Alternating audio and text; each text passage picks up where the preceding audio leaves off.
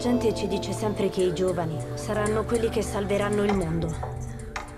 Ma purtroppo non abbiamo più tempo. Il fallout causato dal cambiamento climatico. L'impatto potrebbe essere catastrofico. Tutto questo, il global warming, è una bufala. È il problema più serio che abbiamo mai avuto. Quando è iniziata la crisi sul cambiamento climatico, i miei genitori si sono comportati come tutti gli altri. Non stavamo facendo abbastanza. Per tanti anni la gente si è rifiutata di ascoltarmi. Ma a me non interessa essere popolare. A me interessa solo la giustizia per il clima. Un movimento sta crescendo. Greta sale sul palco e quello che dice è devastante. Il mio nome è Greta Thunberg e voglio gettarvi nel panico. E questa, l'avrete forse riconosciuta, è Greta Thunberg nel documentario I am Greta, che trovate su Amazon Prime Video. Apriamo con lei per parlare di una sfida tutta contemporanea, quella delle nuove generazioni e della sostenibilità. In questa puntata vi parlerò della cosiddetta Generazione Z e del suo impegno a rendere il nostro paese più sostenibile, ma anche, lo vedremo a breve, meglio informato. Ho scelto di partire con Greta non solo perché è l'eroina green dei nostri tempi, capace di tuonare contro interi parlamenti e davvero tenere testa ai potenti della terra, ma perché l'attivista di Stoccolma, che a soli quindici anni si è fatta promotrice di un movimento di proteste e sensibilizzazione sulla crisi climatica, ha contagiato, per usare un verbo che va per la maggiore, ma questa volta in modo positivo, tutto il mondo, con la sua passione e la ribellione a un sistema cieco alle istanze ambientaliste.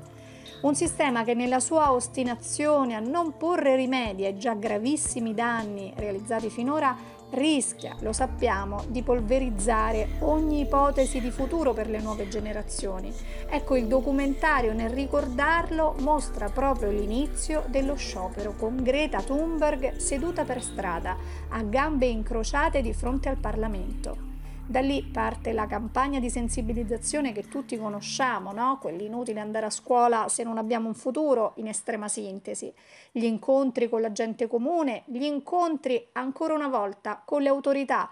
Su tutte, nel documentario lo vedrete, c'è anche l'incontro con il Papa che la incoraggia. Gli inviti sempre più prestigiosi a parlare di ambiente e di clima a livello mondiale di fronte a platee davvero variegate. Gli adulti dicono una cosa e ne fanno sempre una completamente diversa. Affermano che abbiamo un solo pianeta e che dovremmo prendercene cura. Eppure a nessuno importa della crisi climatica.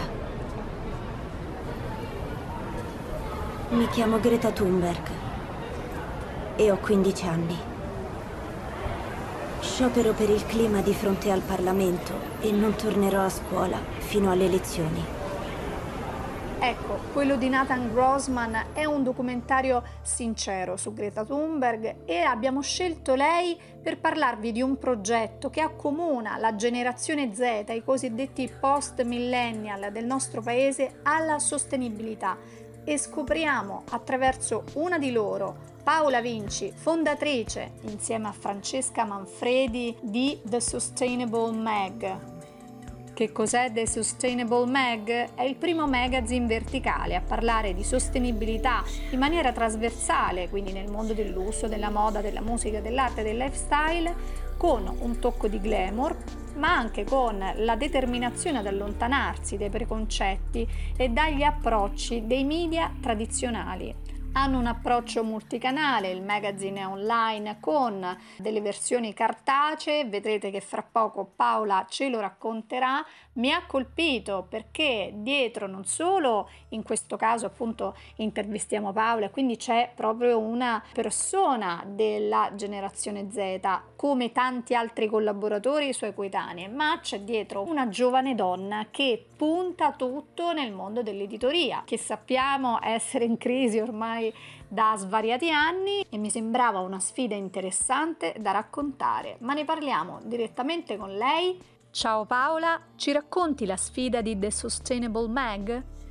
Ciao Claudia e grazie per eh, averci dato questa opportunità oggi. È un magazine, è un progetto in realtà che nasce digitalmente un anno fa in piena pandemia, quindi già la nascita è stata una sfida, diciamo, perché chiaramente eravamo in lockdown e proprio per questo abbiamo eh, deciso di, di partire proprio da, da un sito web e dai canali social per arrivare a più persone possibili nell'immediatezza, e la sfida è stata un po' quella di svecchiare quello che è l'argomento della sostenibilità. Eh, The Sustainable Mag è un magazine che appunto parla di sostenibilità a trecentosessanta gradi, e però la sostenibilità è un argomento di cui si parla molto, si fa adesso, fortunatamente si sta facendo sempre di più, anche se non abbastanza, però fino a qualche anno fa è sempre stato visto come un argomento molto tecnico, scientifico, un po' complesso, quindi la nostra sfida è stata quella di eh, parlarne, noi lo chiamiamo, noi diciamo in modo fashion pop, quindi di rendere la sostenibilità un argomento un po' cool che potesse attrarre non solo le aziende ma anche le generazioni più giovani, ecco. Parliamo delle generazioni più giovani. Chi è, che cosa vuole, quali sono le problematiche e quali sono le rivoluzioni della generazione Z? Dunque, beh, io mi sento presa in causa perché appunto ho ventiquattro anni, quindi appartengo a questa generazione nata tra il millenovecentonovantacinque e il duemiladieci, e diciamo che abbiamo una particolare attenzione nei confronti di, di questo target, perché comunque eh, è una generazione di attivisti molto più sensibile su tutte quelle che sono le tematiche non solo ambientali ma anche del gender gap, delle disuguaglianze, delle ingiustizie. Quindi è una generazione che è nata innanzitutto con eh, tutti i canali digitali che, che insomma ci stanno cambiando la vita, ma che grazie a questi mezzi è riuscita sin da subito a, um, ad esprimere le proprie idee e, e a scendere in piazza, e facciamo leva sulla generazione Z perché eh, non solo saranno i consumatori, i lavoratori, gli imprenditori del futuro, ma perché sono persone molto più sensibili alla tematica e ehm, hanno anche una, un'altissima influenza non solo sui propri coetanei ma anche sui genitori e sui nonni, quindi, ehm, quindi non solo è, è una generazione che eh, chiaramente andrà a riscrivere un po' le regole eh, del mercato e, e le abitudini anche dei nostri stili di vita, ma lo sta già facendo, influenzando molto anche le persone più grandi. Esatto, lo sta già facendo. Ecco, voi avete iniziato, direi, alla grande. Giovanissime donne, vi occupate di sostenibilità con un giornale digitale ma anche cartaceo. Come vi è venuto in mente, tra l'altro nell'era di piena crisi dell'editoria, di fondare un giornale? Sì, infatti hai detto bene, noi poi abbiamo ogni anno... Um... Facciamo due numeri cartacei in occasione della giornata mondiale della terra ad aprile e poi lo scorso settembre in occasione della Fashion Week a cui abbiamo partecipato con un evento tra l'altro sulla generazione Z durante il Wise di Milano, e abbiamo, siamo uscite con il nostro secondo numero stampato. Ci è venuto in mente perché Francesca ed io, che siamo le, le fondatrici, abbiamo, stavamo studiando un master in Svizzera in una business school che offre solo programmi di sostenibilità, e eh, nei vari progetti di gruppo ci siamo rese conto che eh, per informarci dovevamo per forza leggere dei, mh, dei documenti scientifici eh, molto complessi e molto lunghi, e che facevamo fatica a reperire informazioni eh, più fresche ma anche più chiare, più immediate riguardo a, ad azioni sostenibili, ad iniziative e a, a azioni concrete che eh, stavano portando avanti le aziende. Quindi ci siamo chieste: è un problema delle aziende che non stanno facendo nulla nella sostenibilità, o è un problema di comunicazione, quindi effettivamente c'è chi sta facendo qualcosa ma non lo sta comunicando? E abbiamo visto che soprattutto in Italia eh, è un problema di comunicazione, nel senso che in realtà ci sono tantissime eh, aziende in Italia, anche medio-piccole, che da un sacco di anni portano avanti Eh, iniziative o piani per lo sviluppo sostenibile, ma che non riescono a comunicarlo, e eh, quindi questo l'abbiamo abbiamo trovato un po' questo gap nel mercato, perché comunque, essendo un argomento un po' eh, nuovo, ehm, abbiamo anche intuito che forse non ci fossero tante persone esperte che eh, potessero parlarne. Proprio per questo abbiamo appunto lanciato un giornale nonostante la crisi del, dell'editoria, e infatti abbiamo coinvolto un team molto internazionale, ma l'unica prerogativa è appunto essere esperti in sostenibilità in ambiti e settori diversi, quindi non importa, c'è chi eh, collabora da Washington, chi da Berlino, chi dalla Svizzera, chi dal Messico, chi dall'Italia, insomma un po' da tutto il mondo, ma sono tutti esperti verticali sulla sostenibilità. Ecco, in più l'avete aperta, avete fondato questo, questo magazine in piena pandemia. Questo cosa ha comportato? Questa è stata una bella sfida, perché chiaramente ehm, ci rivolgiamo eh, alle, alle persone, ai giovani, ma ci rivolgiamo anche alle aziende. Quindi noi raccontiamo solo in chiave positiva, quindi noi parliamo di soluzioni concrete, perché, come si dice, c'è chi legge la sfida climatica guardando alla complessità del problema e chi invece alla bellezza delle soluzioni. Noi abbiamo deciso di concentrarci sulla seconda parte, e di soluzioni ce ne sono davvero tantissime, infinite, e continuano ad essercene sempre di nuove, e eh, sono soluzioni pro- proposte prevalentemente dalle, dalle aziende. E eh, contattare le aziende e proporre un progetto nuovo in piena pandemia non è stato semplice. I budget erano congelati, quelli della comunicazione ancora di più, perché eravamo tutti chiusi in casa. Comunque, partendo come startup anche sul web, i numeri che sicuramente non sono quelli dei player più importanti nell'editoria, è stata una bella sfida, perché comunque era un momento in cui il mercato era fermo, E, e le aziende anche avevano problemi più grossi da, da risolvere prima di investire, diciamo, in progetti un po' nuovi, innovativi. La vostra è la sfida delle sfide, nel senso che dentro di sé ne contiene tantissime: reinventarsi, la bellezza di proporre soluzioni, puntare sulla sostenibilità, puntare sulla trasversalità, ma anche sull'internazionalità.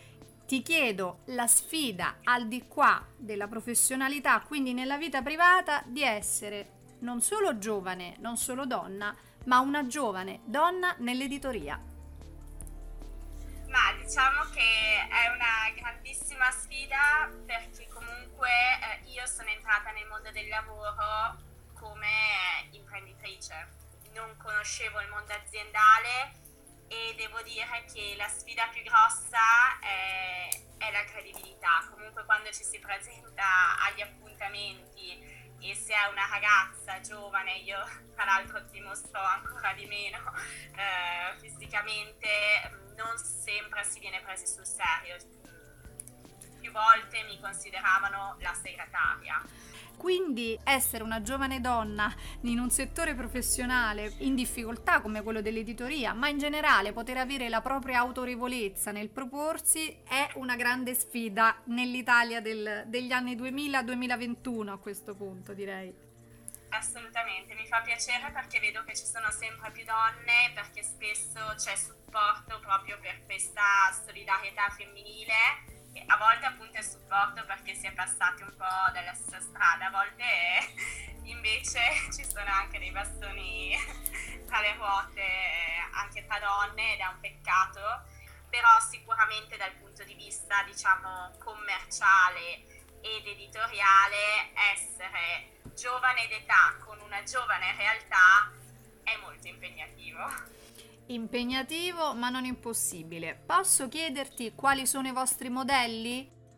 Eh, sì, Greta può essere un esempio per l'attivismo, anche se appunto noi, avendo questa chiave, eh, più questa lettura positiva, ehm, non siamo un magazine di denuncia, e cerchiamo di prendere eh, il bello da ogni cosa, non perché non riconosciamo il problema, ma perché ci piace incanalare le nostre energie più sulle soluzioni. Poi chiaramente a, a livello editoriale noi abbiamo deciso di parlare in chiave semplice e fresca, che non vuol dire semplicistica, vuol dire ehm, di ehm, facile lettura, interpretazione, comprensione. E poi diciamo che in, sui social media ci piace molto quelle testate che insomma stanno riscrivendo il giornalismo con, con questi modelli innovativi, ma anche con, con queste attività nuove. Ti chiederei, per salutarci, di condividere con noi una delle buone notizie che avete approfondito magari da poco. Ma da poco si è appena conclusa la C O P ventisei, che è la conferenza tra le parti che si tiene ogni anno, e quest'anno si è tenuta a Glasgow, tra l'altro in collaborazione con l'Italia, perché la pre-COP era stata qua in Italia. Si è parlato molto di eh, finanza sostenibile. Già parlarne è un traguardo, la sostenibilità è un'opportunità per fare business, quindi non è vero che la prosperità economica poi va contro la sostenibilità, e secondo me quando eh, tutti capiranno questa cosa, e quando ci saranno, si riuscirà a quantificare questo plus della, della sostenibilità e a misurarlo, eh, ci sarà il vero cambio, il vero shift anche nei mercati a livello aziendale. Questa è, è la parte positiva, e secondo me è quello che dobbiamo portarci a casa. Lunga vita a The Sustainable Mag! Grazie Claudia, grazie a te, e in bocca al lupo per tutto. Everyday Challenges, il podcast per chi affronta le sfide ogni giorno. Un progetto di Claudia Catalli, powered by Bertelli Pigola.